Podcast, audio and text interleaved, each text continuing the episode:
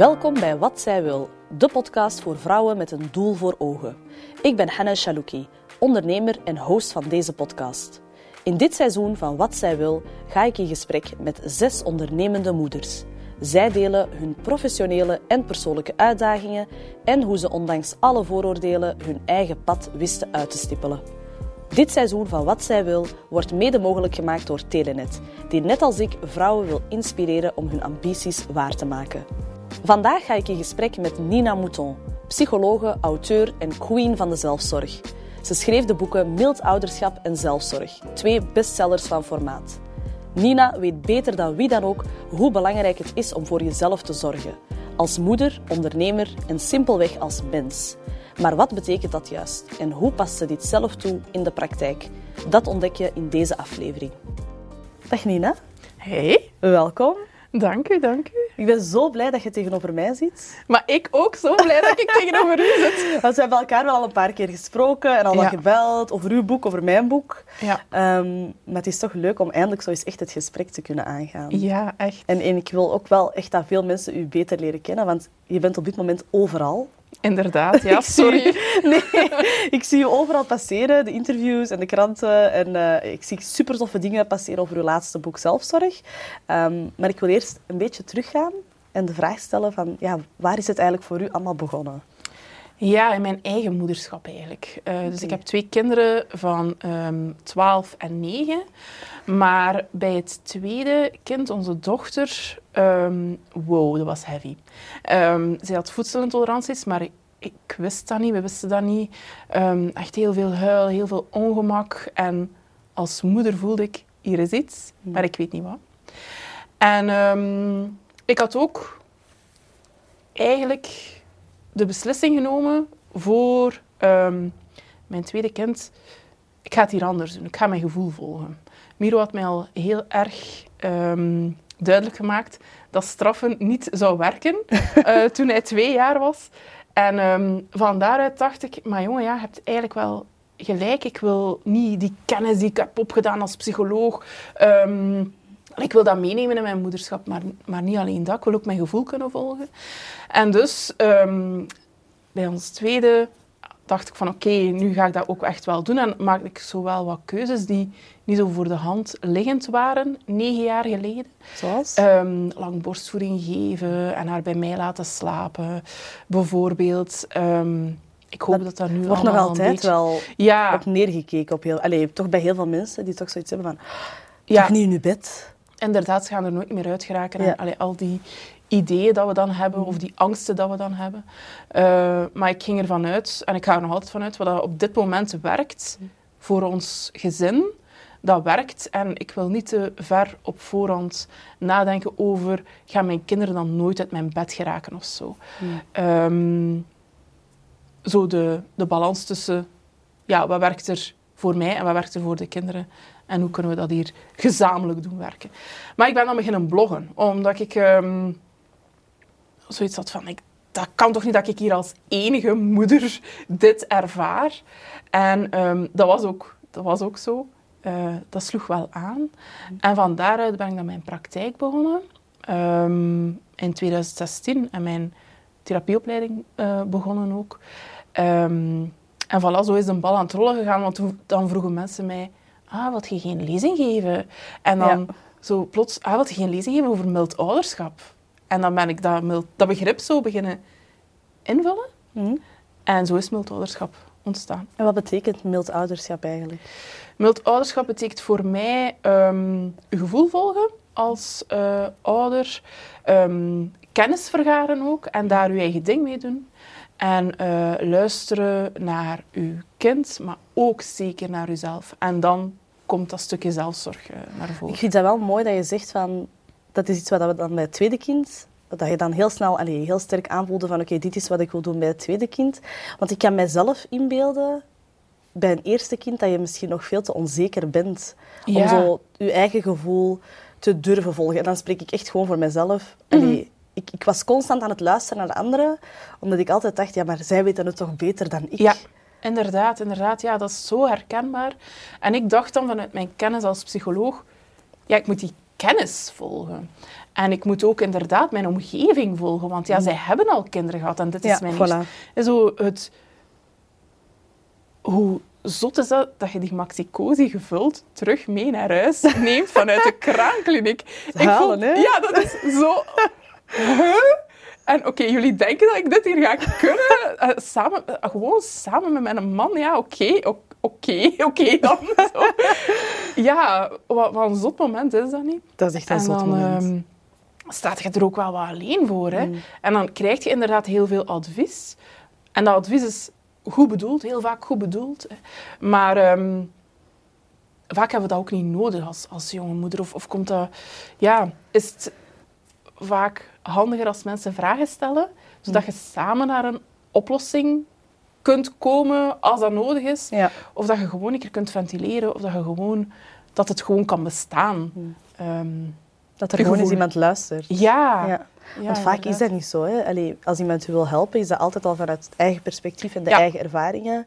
En inderdaad ook zeker niet altijd slecht bedoeld. Nee, zeker niet. Maar zeker niet. Maar Soms, heb je er niet zoveel aan. Nee, en soms heb je ook gewoon geen advies nodig. Soms heb je gewoon een ovenschotel nodig of iemand die je was doet.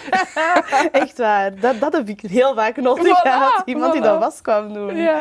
Nee, dat snap ik. En dan ben je gestart rond allee, mild ouderschap en je, je praktijk geopend. ja. En was, wat waren dan voor u zelf de volgende stappen? Want je kreeg veel positieve reacties, ook op mild ouderschap al. Ja, inderdaad. Ik, ehm, dus in 2016 ben ik mijn eh, praktijk begonnen, maar ik werkte toen nog in de bijzondere jeugdzorg. Hm. Dus ik had mijn praktijk, ik had mijn gezin, ik had die opleiding en ik werkte in de bijzondere jeugdzorg. Na een maand had ik door, dit gaat niet werken. Dat is veel. Dit is veel, ja. Ehm, en dan heb ik zo een jaar loopbaanonderbreking genomen om te zien, gaat dat hier werken, mijn praktijk? Ik kan dan nog altijd terug naar de bijzondere jeugdzorg. Ehm, of ik kan mijn praktijk verder doen. Nu ja, al heel snel bleek dat die praktijk wel heel goed ging. Dus dan heb ik mijn ontslag gegeven en ben ik volledig zelfstandig geworden. Eh, dat was dan ja, in 2017. En eh, ja, dan ben ik beginnen lezingen geven ook. Over eh mild ouderschap, maar ook over ouderschap, over moederschap, over, ja, eh, vooral daarover. Ehm, tot in 2019 eigenlijk alles zo wat samenkwam. Ik was gevraagd om mild ouderschap te schrijven, het boek te schrijven. Ehm, ja, al, al in 2018. Ehm, ja, een boek schrijven is super heavy. Eh, maar dat boek moest er ook komen. Dat was echt een drang. Ik moest dat schrijven. Ik wou dat schrijven. Ik wou mijn ideeën op papier hebben, gebundeld hebben. Ik wou ehm, mensen inspireren, niet alleen in mijn lezingen, maar ook hè, de boodschap verder ehm, verspreiden. Eh, en dat was gewoon... Ja, dat, dat, dat was echt een zotte tijd. Omdat, ja, en, dus ja, oké, ik werkte niet meer in de zonder jeugdzorg, maar... En dat boek schrijven en al de rest. ehm, deed mij toch wel in 2019 dan bijna crashen. Ehm, ja, het was dan echt... Mijn eigen therapeut zei, oké Nina, ofwel gaat je nu door in alles wat je aan het doen bent en crasht je, ofwel moet je keuzes maken. En dan heb ik de keuze gemaakt om mijn praktijk eh, van de ene op de andere moment eigenlijk heel drastisch af te bouwen. Met een mega schuldgevoel, want ja, je hebt heel veel cliënten die op je rekenen. En ik vond dat echt heel, heel, heel moeilijk om die boodschap te brengen Mhm. eh, naar mijn cliënten. Eh, maar die woorden van mijn therapeut klonken wel in mijn, in mijn hoofd. En dat, die zijn nog altijd zo mijn leidraad van oké, ehm, als jij crasht, dan heeft niemand nog iets aan u. Eh, en als je nu remt, dan kun je wel nog, nog dingen doen. Ja. Dan kun je wel nog... eh, ehm, Het is een beetje zoals op het vliegtuig. Eerst je eigen ja, masker en dan ja pas... echt dat. Ja. Echt dat. En dus ehm, heb ik dat gedaan. Ehm, ik kon gewoon ook niet meer naar de mensen luisteren. Dat, dat, ik kon mijn job niet meer goed doen. Dat was echt... Dat was, ja, ik, mijn hoofd zat zo vol. Ehm, dus ja, mijn praktijk dan afgebouwd. Ik heb heel veel lezingen gegeven al en mijn, en mijn boeken geschreven. Ehm, en dan kwam corona. Dus mijn boek Op het ideale moment, zoals voor iedereen. Zoals voor iedereen, inderdaad. Ja. Eh, mijn boek was uit en dan twee weken later was alles dicht. Nu natuurlijk, mijn boek kwam uit en dan had ik heel veel lezingen gepland. Want ja, eh, ehm, Oh, jammer. overal in Vlaanderen, Ja. eh, om, om, eh, er was zoveel aandacht voor mild ouderschap. We hebben dat dan online gedaan.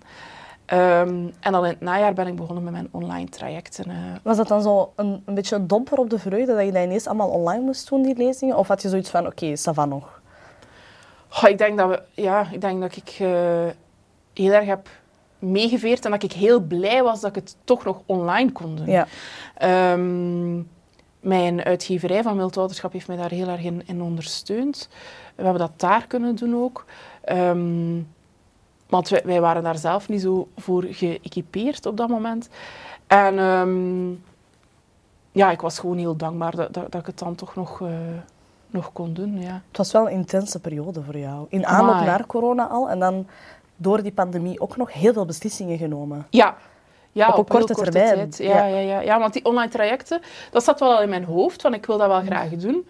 Maar ja, dat komt natuurlijk in een mega stroomversnelling als, er, ja, als je gewoon fysiek niet kunt werken. Hè. Nee. Eh, Ja, ik heb een heel ehm, ja, fysieke job om, om met Mhm. mensen te werken. Eh, ook al is dat dan uitvergroot in een lezing. Dus ehm, ja, dat is wel een stroomversnelling gekomen daarin. En het, was, lag voor de hand om dan te beginnen met een online traject rond mild ouderschap. Hmm. Eh, maar ben, ik dacht, ik doe een keer wild. En ik, ehm, ik ben dan begonnen in oktober 2020 met zelfzorg. Eh, en niet met mild ouderschap. En wat heeft dat bepaald? Mijn gut feeling. Ja, Ik dacht- het gevoel gevolgd. Doe een keer iets anders. Oké. En ehm, ja, dat was natuurlijk een... Ik had dat niet zo in mijn hoofd, omdat zelfzorg op dat moment wel nog niet zo op de kaart stond. Mhm. Ik was daar al jaren mee bezig om dat op de kaart te zetten. Maar ik voelde wel, mensen willen eerst voor hun kinderen zorgen en dan komt zelfzorg. Ja, dat komt erbij. Maar door die pandemie is het nu wel gebleken dat zelfzorg zeer, zeer, zeer belangrijk is. Mm. En dat het elkaar de hand kan geven, of moet geven. eh, omdat je anders in mild ouderschap wel een keer de neiging zou kunnen hebben om over te slaan naar te veel, te grenzeloos. Hè? Maar wat dat ook heel typerend is voor, voor ouders, denk ik ook. Hè? Voor jonge ouders. Zo, je wilt alles goed doen, je wilt alles perfect doen. En je moet in de eerste plaats voor dat kind zorgen. Ja. En jij kunt wel wachten met douchen en aan te kleden. En, en met voor jezelf en letterlijk gewoon te eten. De, Ja. de basics. Dat lijkt Ah, allemaal je hebt zo... ook behoeften. ja.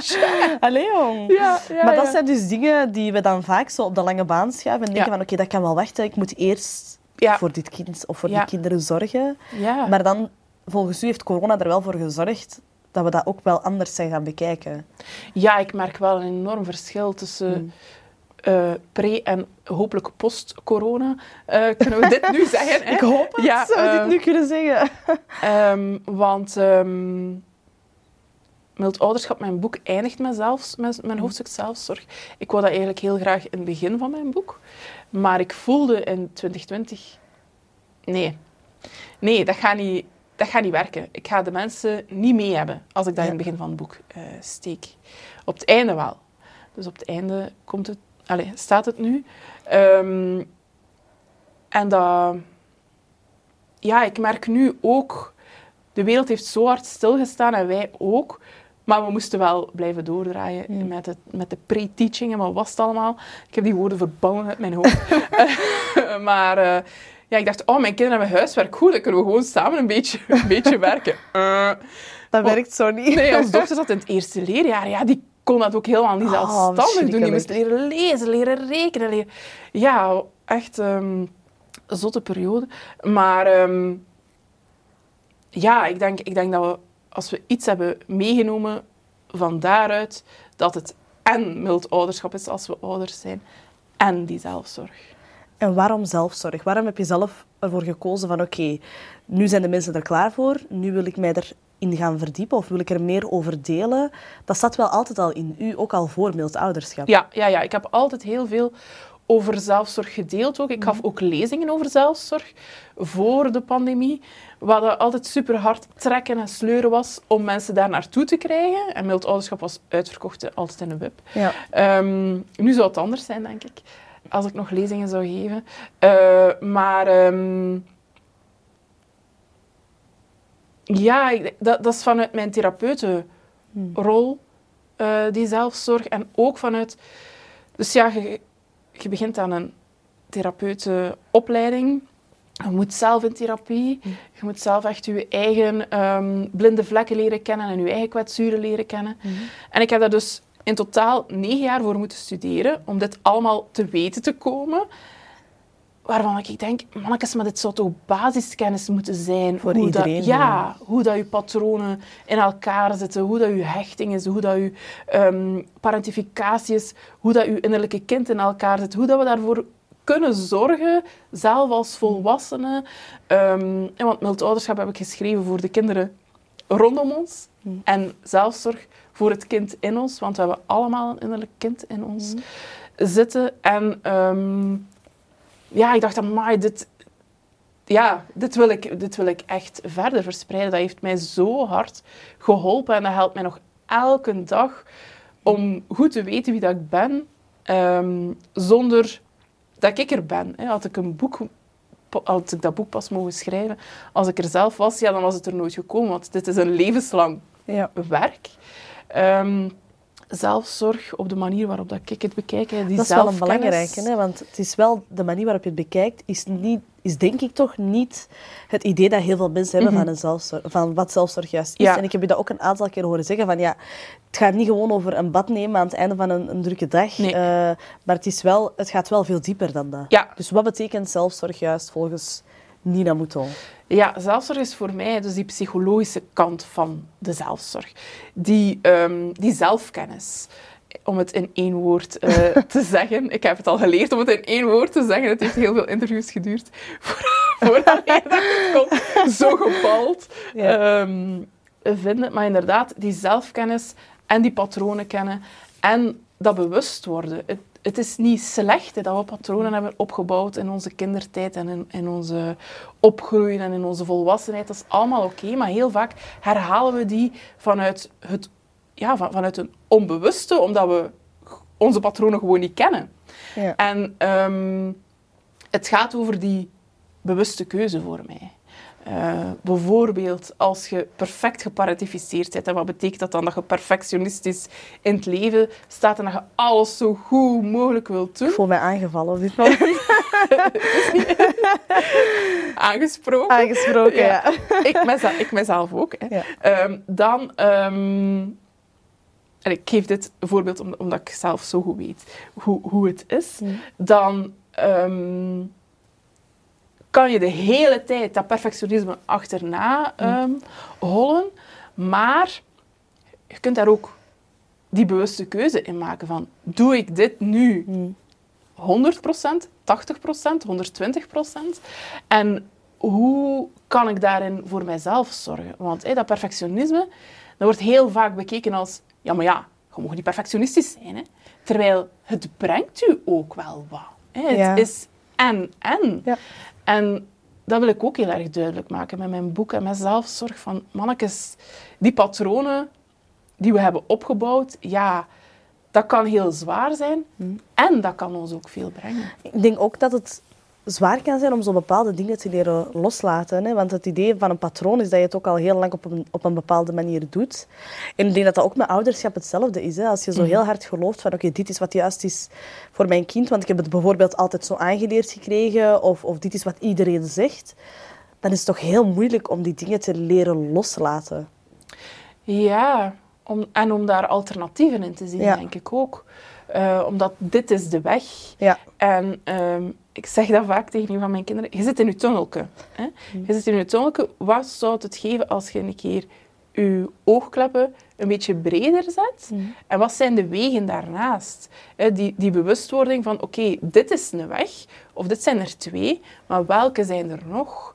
En dan is het vaak boeiend om daarover in gesprek te gaan met andere mensen. Wat die alternatieven kunnen zijn. Ja, en om ons daarin vanuit een kwetsbaarheid daarover te kunnen praten. Van kijk, ik bots op dit en op dit en op dit.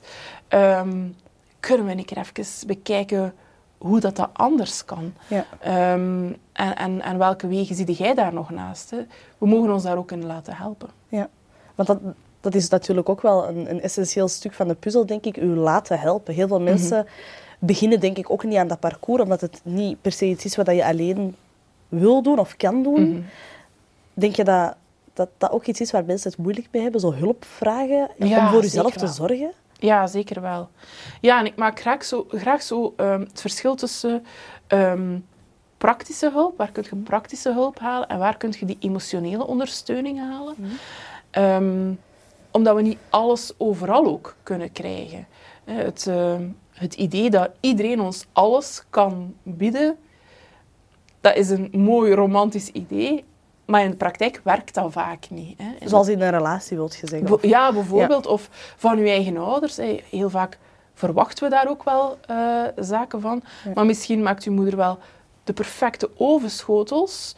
Ehm, maar is het moeilijk met haar om over de zwaarte van het ouderschap te praten, bijvoorbeeld. En daar heb je dan uw vrienden of uw vriendinnen voor. Dus bij wie kunt je wat halen? Dat is voor mij en voor mijn, eh, voor mijn cliënten ook vaak een eye-opener van... Oké, ik kan niet overal alles halen, maar ik mag wel vragen aan mensen om mij iets te geven. Ehm, want mensen kunnen ook niet in mijn hoofd kijken. We, verwachten dat vaak. Allee, ik ben hier een jonge moeder. Mensen moeten toch weten dat ik Ja. niet vers kan koken en mijn was kan doen en dat ik ondersteuning nodig heb ehm, Ja. op, ehm, allee, op psychologisch vlak of dat, ik een keer moet ventileren. Of dat. Nee. Maar nee. dat is wel vaak de reden dat we, denk ik, allee, tot teleurgesteld kunnen ge- geraken in relaties of in vriendschappen of, of in je partner bijvoorbeeld. Of in een relatie met je ouders, is omdat we zel- zelf het gevoel hebben van dit is wat, alles wat ze zouden moeten doen. Ja, En ze doen dat niet. en ze doen dat niet. Maar zij staan heel vaak wel klaar om het te doen. Ze weten alleen niet wat dat jij nodig hebt. Dus spreek Ja. het uit. Ja, spreek het uit en weet zelf ook goed wat je nodig hebt. Heel vaak staan we daar ook al niet meer mee in contact. Hè. Ik heb, ja, voel mij hier niet goed, maar wat heb je dan nodig? Wat zijn uw behoeften? Denk je dat de wereld nu wel klaar is voor meer zelfzorg? Ik denk het wel. Ja, ik voel dat wel. Oké. Ja. Op welke manier voelt je dat? Want je krijgt wel superveel positieve reacties op je boek. Ja. Verklaart dat ook zo het succes van zelfzorg? Goh, ja. We hadden wel gedacht dat dat boek iets ging doen. Ehm, het was ook zo geframed als... Dat, dat wist ik zelf niet. Geframed. Maar de uitgeverij had zo, nog voor het boek was uitgekomen, zo'n persbericht gestuurd. De nieuwe bestseller van Nina Mouton. En ik, eh, ik naar mijn No moeder. pressure. Mama, even via WhatsApp. Mama, wat als dat nu niet de nieuwe bestseller wordt van Nina Mouton? Dat is echt het eerste wat ik zou denken ook. Hè, van, wie heeft om deze druk gevraagd? Wat? Ja. Oké. Ehm, het blijkt dus wel de nieuwe bestseller van Nina Mouton. Maar, ehm allee, ja, inderdaad, ja, zo die druk van, ja, maar straks ver- verkoopt dat niet, straks staat dat niet aan, straks willen de mensen dit niet, straks, ja, zijn we er niet klaar voor of zo. Ehm, maar blijkbaar wel. En ja, ik had wel niet gedacht dat het zo Nee? zot zou zijn. De uitgeverij wel. Nee, de uitgeverij ook niet. Nee? Nee. Zelfs hun verwachtingen zijn eigenlijk overtroffen. Ja, ja, ja. Ja, ja, ja, ja. Ja, want ehm, dus mijn boek is uitgekomen in oktober, eind oktober ehm, 2022. En eh, we gingen voor een grote eerste druk, zodat we zeker gingen toekomen tot aan de kerst. Maar ik denk dat er drie, vier drukken voor, Voor kerst, kerst, zijn geweest. zijn geweest. Dat is toch zot? Dat is echt... Dus ja, nee. Hoe gaat je daar dan zelf mee om? Ik kan dat vaak niet, niet bevatten. Ik kan dat vaak... Nee, ja. Mijn hoofd is, is, heeft heel veel verwerkingstijd nodig Ja. voor, eh, daarvoor. Als ik dan zo berichten krijg... van, ja, we zitten in de zevende druk en ah ja, er zijn al... Ja, nu is het meer dan 25.000 exemplaren verkocht op vier maanden tijd. Dat is absurd Dat is echt absurd. Ja, ik kan daar niet bij. Kan daar niet bij. En, en dan heb ik zo'n vriendin die mij dan zo de grootte van ehm, bijvoorbeeld het Sportpaleis of zo doorstuurt. Zoveel mensen Dat is- zeiden dat. ja. Ja. ja dat, Maar dat helpt wel, denk ik, om het zo... dat helpt. Om het vatbaar te maken. Ja, 25.000 boeken.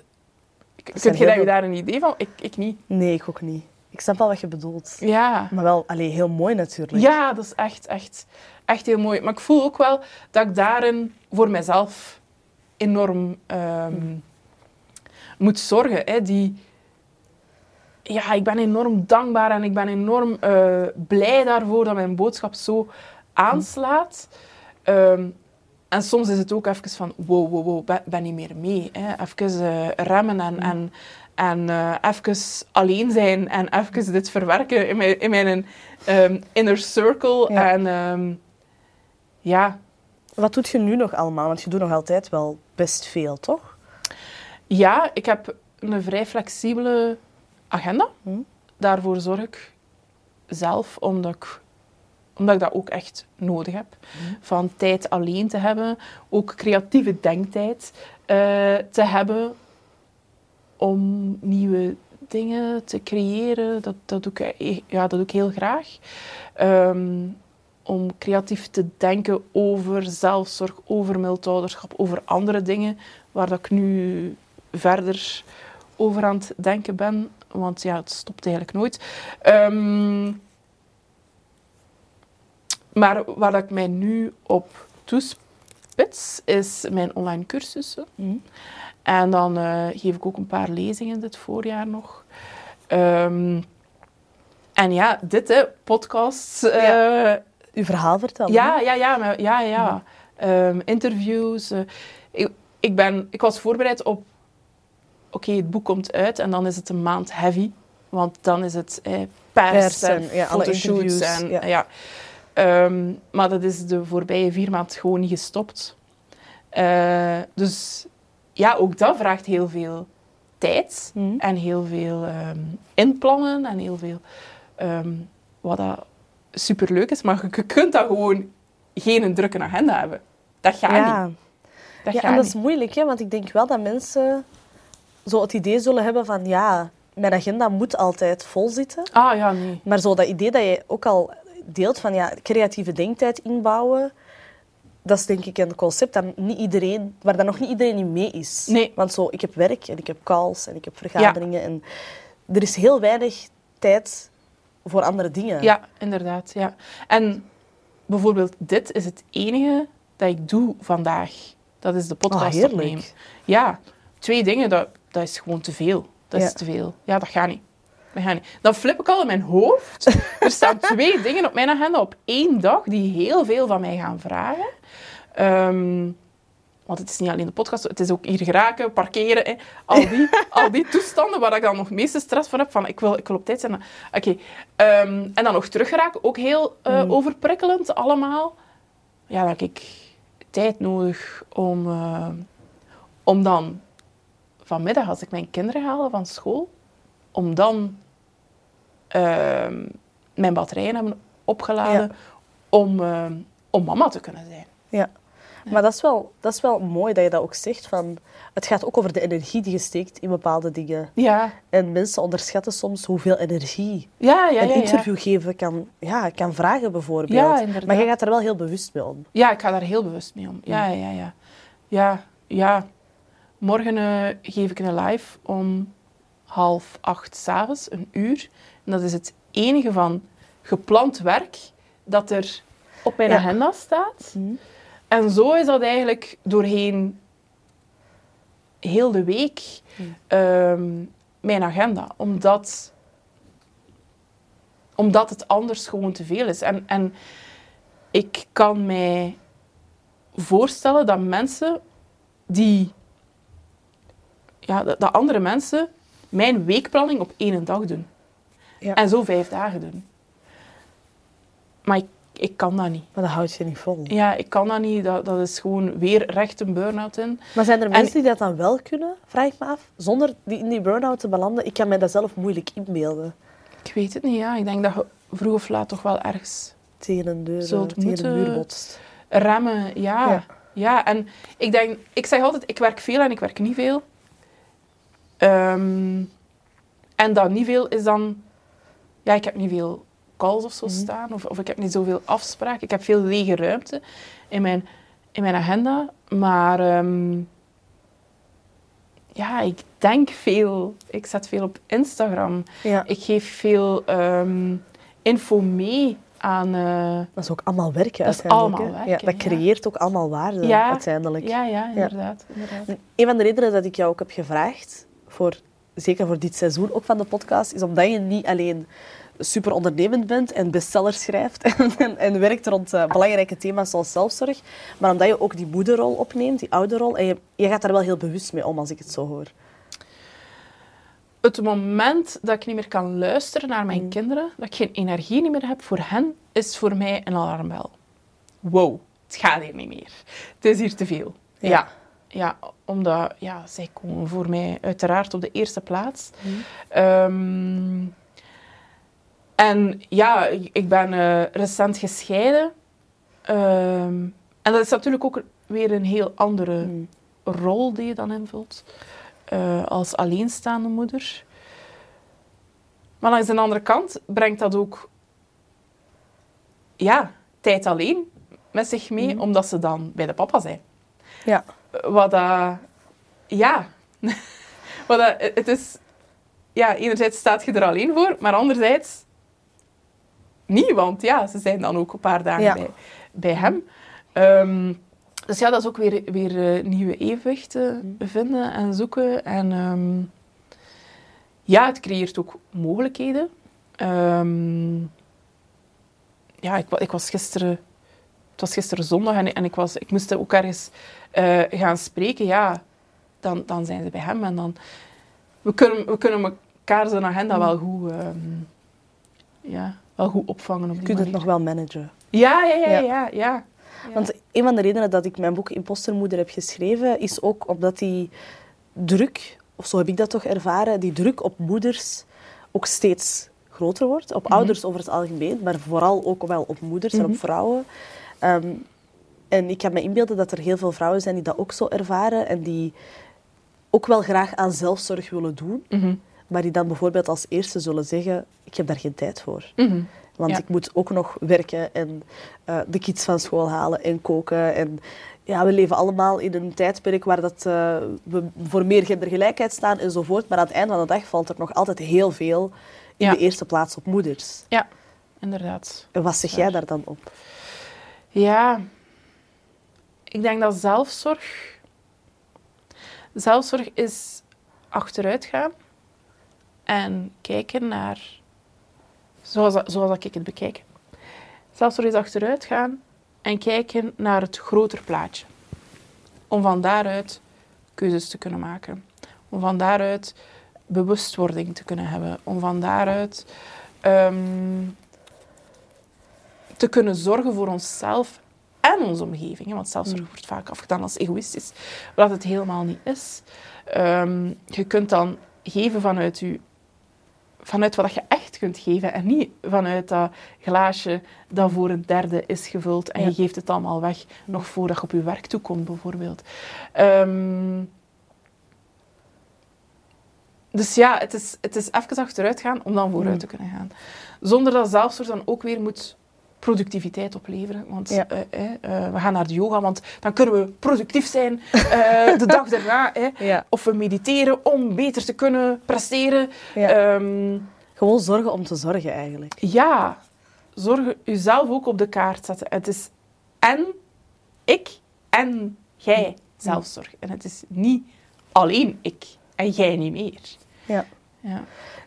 Nu, stel je voor dat mensen zo quick wins vragen, want dit is echt het tijdperk van quick wins. En mhm. iedereen vraagt me ook als het gaat over inclusie altijd, wat zijn quick wins? Wat zijn de eerste stappen die we kunnen zetten? Ja. Zijn er quick wins bij zelfzorg? Zijn er dingen die je kan doen waarvan je zegt, oké, als je daar al mee begint, dan ja. je al eerste stappen aan het zetten? Ja, mijn boek is ook zo opgebouwd. Van uh, dit, dit eerst, en dan dat, en dan dat. We mm. komen eigenlijk maar aan het psychologische luik. Um, ja, na, na hoofdstuk twee of drie, ehm, of vier, uh, ik weet niet, niet, meer zo goed van buiten. Maar um, eerst dit. En wat voor mij ook belangrijk is, is luister naar je lichaam. Luister naar die maagpijn die je al jaren meezult. Luister naar die nek die constant vastzit. Um, geef daar eens even aandacht aan. Wat wil u dat zeggen? Uh, ons lijf is vaak de eerste die met rode vlaggen zwaait. Maar wat we ook heel erg goed kunnen negeren, want het Pijs- is gewoon zo. pijnstilletje pakken Ja. en verder met de dag. Ja, en het is gewoon zo bij mij. Ja, mijn rug, ja, die zit vast. Dat, dat, dat is een ding. Ja. Dat is, dat is gewoon zo bij mij. Ehm, en dan kunnen we daar medisch naar kijken, wat dat heel belangrijk luik is. Maar wat zegt uw lijf tegen uw hoofd? Ehm, dat vind ik ook wel een goeie om daar even eh, bij stil te staan. En dan kijken naar, oké, mijn emoties. Zijn die hier nog? Kan ik mij kwaad voelen? Ehm, bang, verdrietig, blij? Of is dat allemaal afgevlakt? En als ik mij dan een keer angstig voel of kwaad voel, wat wil dat dan weer zeggen over mijn behoeften? Eh, want ja, ook jij hebt dingen nodig. We zijn heel erg goed getraind in, maar je hebt niks nodig. Nee, dat is niet waar. Ja. Nee, je bent aan het overdrijven. Ehm, doe de, hang dus niet de drama queen uit. Eh, en, en mannen mogen niet huilen en vrouwen mogen niet Hmm. ehm, kwaad zijn. En, en we zijn dan ook heel bang als vrouw om, ons, om die kwaadheid te voelen. Want oeh, dan gaan we ineens de ja, ja, ja. eh, dramatische furie zijn. Terwijl kwaadheid is kracht. Ik schrijf de beste stukken als ik mij kwaad voel. ja, tuurlijk. Ja. Je schrijft vanuit die emotie en Ja. je schrijft al die frustraties ook ergens van je af. Ja, voilà. Ja. Ehm, dus die, die kwaadheid mag kracht zijn en mannen mogen zich kwetsbaar opstellen. En mogen ook huilen, alstublieft. Ja. Ehm, het zou heel... Ja, het zou allemaal heel veel ehm, meer... Ik weet niet zo goed het woord, maar het zou allemaal veel meer rond kunnen gaan Ja.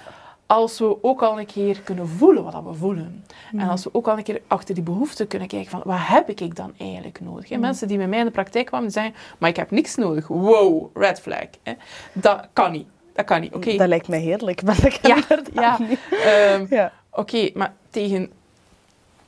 Dat mensen dat dan beseffen van, ah ja, maar nee, ja, ik doe dat voor die en dat voor... Ja, ja, maar ik? Nee, nee, nee, nee. Wow, vastgerust patroon, hè, om, Ja. om, om daaruit te stappen. Dus ja, dat zijn voor mij twee grote stappen om, om, om te kunnen zetten. Om dan te kijken naar, oké, trauma.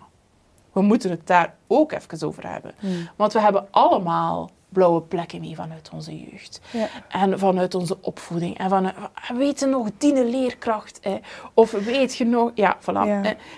Of weet je nog eh, in de jeugdbeweging? Of weet je nog die ene vriendschap? Of, er zijn zaken die u gewoon getekend hebben. En, en waar dat je, waardoor dat je moeilijker in relatie gaat met andere mensen bijvoorbeeld. Of waardoor dat moeilijker is om je kwetsbaar op te stellen.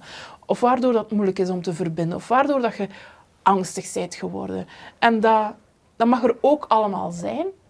We mogen dat herkennen, erkennen, om daar dan weer stappen in te kunnen zetten. Het zijn wel dingen waar je echt naar moet durven kijken. Ja. Ja, ja. Je hebt toch ook wel lef nodig of een bepaald, ja, een bepaald niveau van moed nodig om aan dat type zelfzorg Ja. te beginnen, Ja. denk ik dan. Ja, ik weet dat er boeken zijn die nog niet zijn aangeraakt geweest. Van mij wel.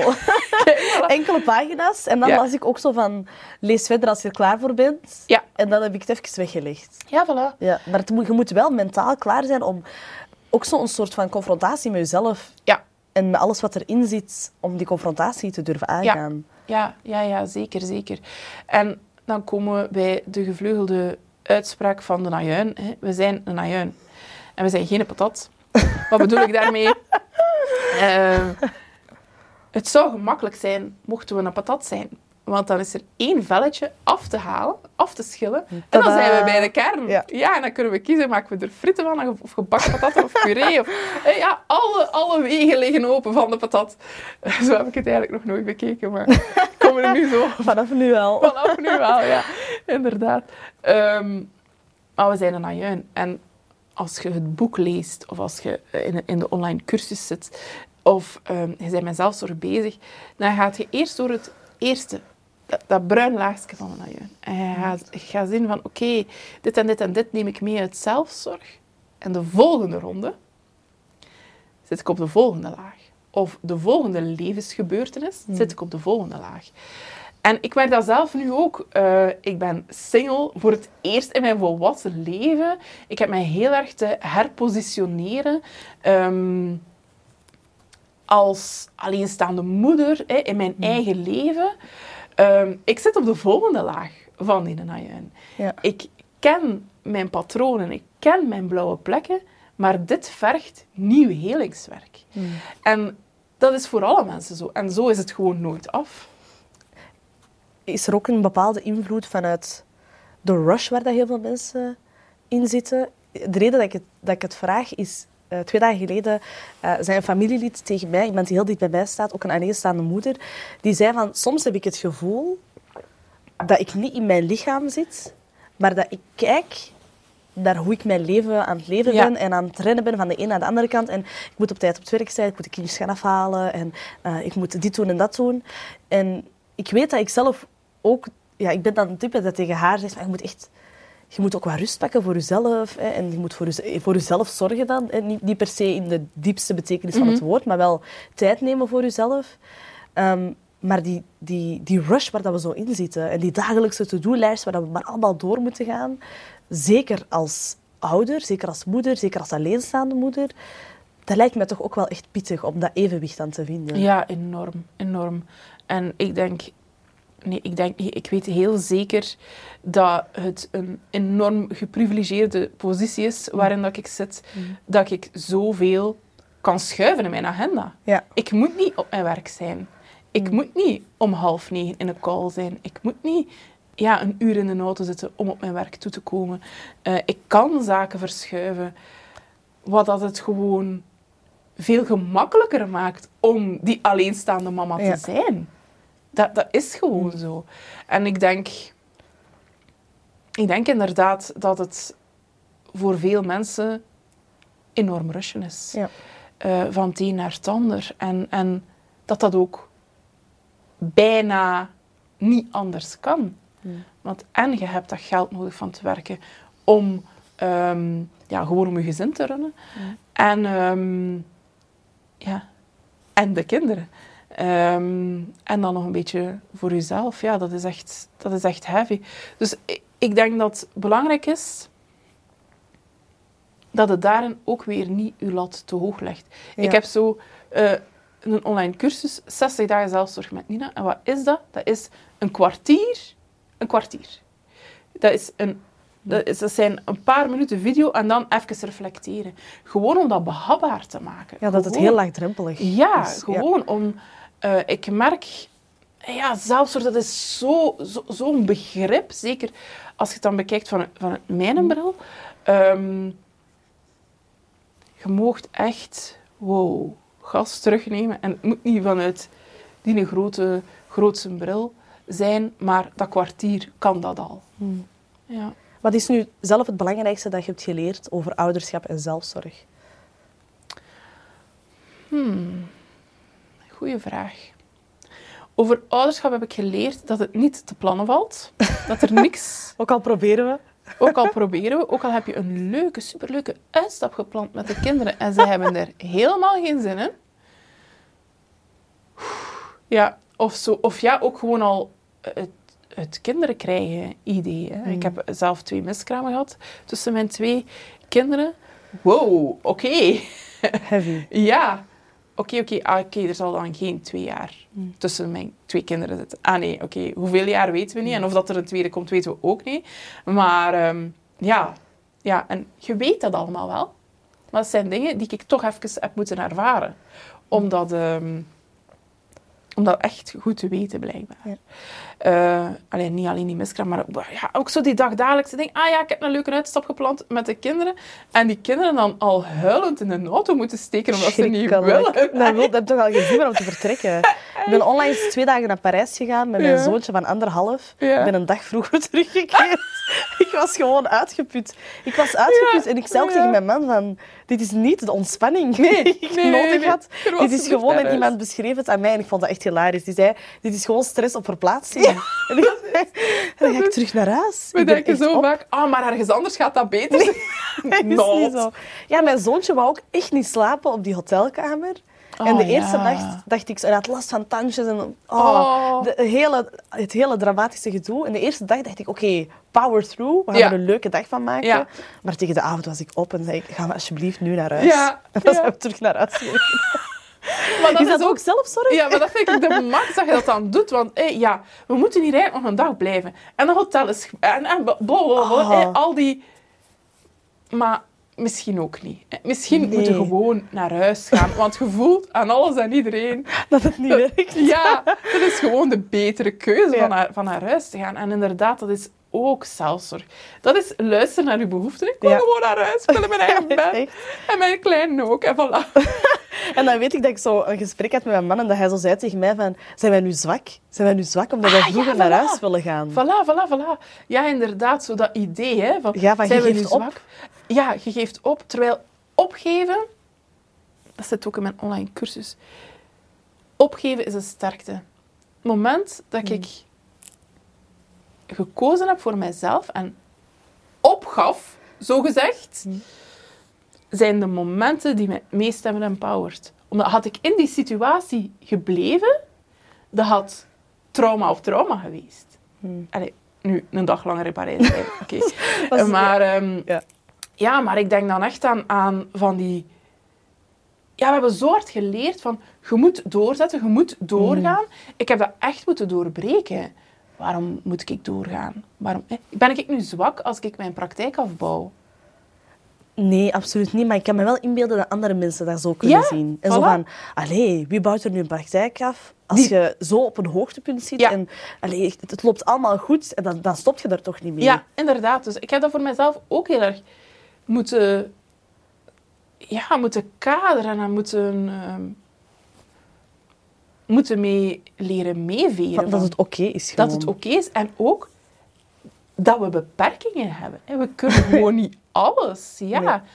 ja we, we willen allemaal die supervrouw zijn die al die ballen in de lucht kan houden. Maar misschien nu, op dit moment in je leven, nee, je kunt er maar zoveel in de lucht houden. Hè. En Ja. welke ballen wilt je dan in de lucht houden? Uw kinderen blijven ook niet voor altijd zo klein. Ja. Dat, dat, dat lijkt zo. Ik dacht bij mijn eerste, oh my god, het is voor de volgende 18 jaar.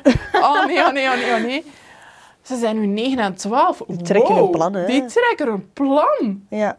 Die gaan alleen gaan douchen en zo. Dan denk ik, oh, halleluja, ja, dit, dit, ja. Ehm, terwijl dat, ik besefte dat niet als hij zo klein was. Als hij, als hij in mijn armen lag. En ik dacht... Ja, Mm. Dit is voor eeuwig. dit is voor eeuwig. Ja, nee, natuurlijk is het 18-jarige in uw armen en nu wil hij al niet meer knuffelen. Maar, dus het gaat Andere snel. trauma's, Ja, andere trauma's. Maar ehm, inderdaad, ja, oef, welke ballen zijn er nu het belangrijkste om in de lucht te houden? Hmm. Ik denk dat heel veel mensen daar heel moeilijk het antwoord op kunnen geven. Maar tuurlijk, ja. want we willen het super. allemaal en we willen Ja. het allemaal tegelijk. En nu, Ja, en ah ja, want ja, nu zit ik op het hoogtepunt van mijn carrière. Ik kan Ja. nu toch geen stap terugzetten. Nee. Of de dingen gaan zo goed. En, ja, en hij is inderdaad nog heel klein, maar ja Eh. inderdaad. En dan komen we ook op, op zo dat snijpunt, voor mij vind ik, van ehm, zelfzorg is belangrijk, maar waar is de zorg van de maatschappij? Hè?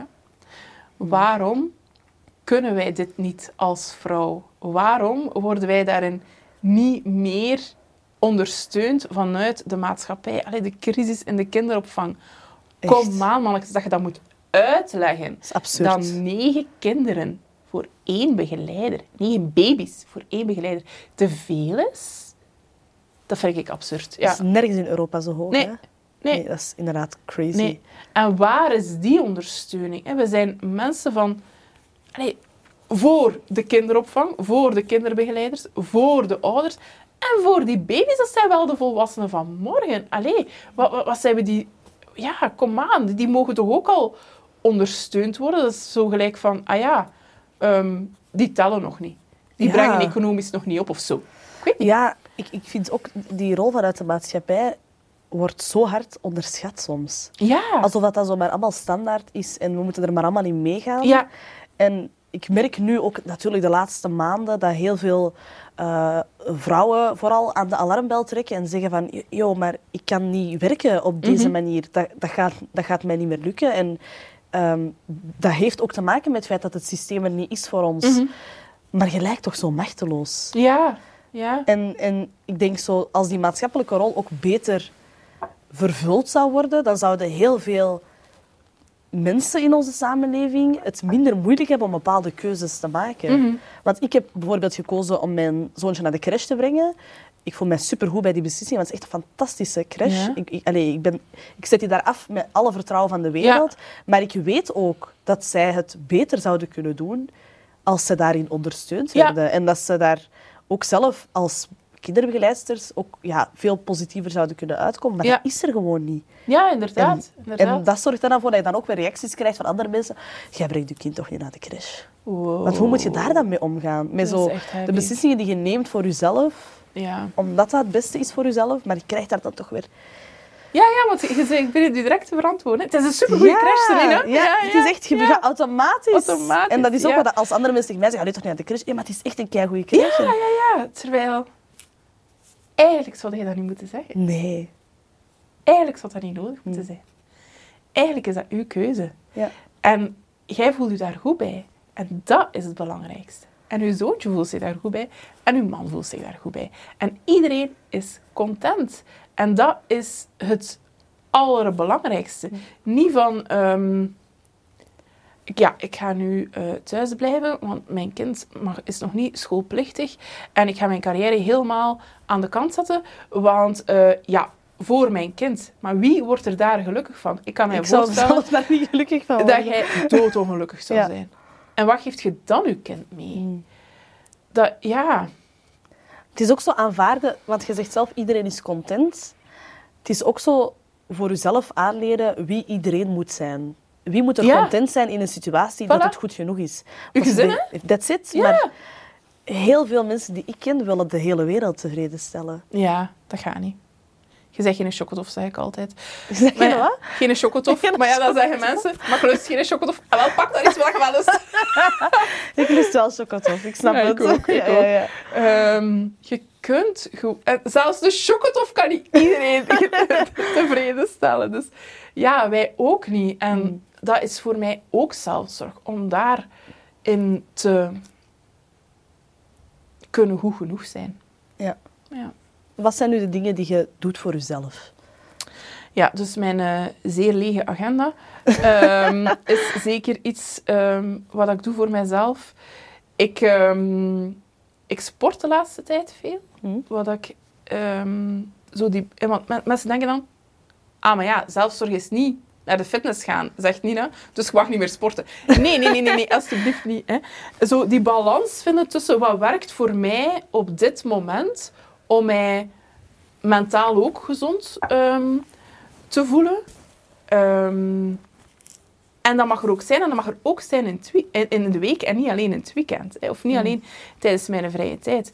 Ik heb ervoor gezorgd dat mijn dag er zo uitziet dat ik bijna dagelijks kan sporten. En dat is voor mij... Dat werkt voor mij. hè. It keeps me sane, zeg ik Mm. altijd. En ik ben daar... Ik heb daar een hele weg in afgelegd, omdat vroeger was sporten voor mij... Ah, ik ga gaan lopen, want dat is sporten. dat- alleen dat is sporten. Ehm, ik vond het eigenlijk verschrikkelijk. Snap je? Ook dat is zelfzorg. Hè? Van, wat doe ik nu eigenlijk echt graag? En ik ben dan ehm, veel gaan wandelen natuurlijk in de coronatijd. En dan heb ik yoga gedaan. En nu ehm, lift ik weights. Wat Geweldig, hè? Ja, ik vind het de max om te doen. Ja. Ja. Ehm, en dat is, dat is wat ik nu graag doe. Misschien doe ik dat volgend jaar niet meer graag. Maar zo, dat luisteren naar je lijf. Dat luisteren naar mijn lijf. Van, wat, Dat vind ik leuk. ja, wat vind ik leuk? Wat, wat doe ik graag? En wat ik ook gemerkt heb, is dat, dat ik zo wat van een introverte introvert naar een extraverte introvert eh, ben gegaan. En ook heel erg oplaat van contacten met mensen nu. Ehm, wat ik vroeger veel minder had. Hm. Ehm, ik ga nog altijd niet graag gaan dansen of zo. Eh, nee, Eh, maar ik, ehm, ik spreek wel heel graag af met mijn, met mijn groep, met mijn inner circle. En dat laat mij ook enorm op. Ja. Als je andere vrouwen nu één advies mocht geven, wat zou dat dan zijn? Psychologen geven geen advies. Ehm, Van Nina, niet van Nina de psycholoog. niet van Nina, de psycholoog. Ehm, volg uw gut feeling. Ja, Ik denk in alles. Luistert ernaar en kijkt wat dat ermee gaat doen. Eh, die zegt echt wel heel veel. Ja. Oké. Een vraag die ik altijd stel aan iedereen die tegenover mij zit, is: beschouw je jezelf als succesvol? God, ja, ik moest daarover nadenken. het feit dat ik eh, daar niet over heb nagedacht, ehm, vind ik heerlijk. Want soms kunnen vragen mij zo bezighouden. Hmm. Maar kijk, deze is niet. Ehm, ik beschouw mezelf als succesvol. Ik denk dat het niet eerlijk zou zijn, moest ik dat niet zeggen. Ze- ja, ja, ik probeer zowel privé als ehm, in mijn eh, professionele carrière ook mijn gut feeling te volgen. En ja, daarnaar te luisteren. En soms duurt dat wel wat lang om tegen dat ik door heb dat ik er naar moet luisteren of zo. Ehm, of, dat, of dat ik wil toegeven dat hij toch gelijk heeft of zo. Eh, mijn gut feeling. Maar ehm, ja, en waarom ben ik ook succesvol? Omdat ik. Allee, waarom voel ik mij ook succesvol? Ik zou dan een paar jaar geleden nooit kunnen zeggen hebben, omdat ik dacht: het is nog niet perfect genoeg of het is nog niet goed genoeg. Maar ik kan nu wel. Gaat dat over aanvaarden? Ik weet het niet. Ik, ik ben wie dat ik ben. En dat is goed. En dat is goed genoeg. En dat is... Ik ben een mens in ontwikkeling. Vroeger dacht ik dat ik een perfecte mens moest zijn. En een perfecte mens kan niet ontwikkelen, hè, want die is... Dat is op een eindpunt. Ja, ja, ja, ja. Je, je komt zo op een eindpunt. Terwijl voor perfect geparatificeerde mensen is het eindpunt nooit het eindpunt, want de lat wordt altijd maar verlegd. Ehm, en ik denk dat dat maakt... Ik denk dat niet, ik weet dat zeker. Dat dat maakt dat ik ehm, een enorme innerlijke rust heb gevonden. Op alle vlakken. Ja. Heel mooi. Dankjewel, Nina, om hier tegenover mij te zitten en zo eerlijk en open jouw verhaal te doen. Ik vond het super inspirerend om er naar te luisteren. En ik kan er ongetwijfeld nog heel veel van leren als het gaat over zelfzorg. Dus dat ga ik blijven doen. Merci. De max. Heel graag gedaan. Dit was Wat Zij Wil, een podcast in samenwerking met Telenet. Bedankt voor het luisteren. Vond je dit een boeiende aflevering? Laat dan zeker een review achter of stuur ons een berichtje via Instagram, at Wil. Wil je meer weten over hoe ik zelf het eerste jaar als moeder en ondernemer ervaren heb? Dan kan je dat lezen in mijn boek Impostermoeder. Tot de volgende keer voor een nieuwe aflevering van Wat Zij Wil.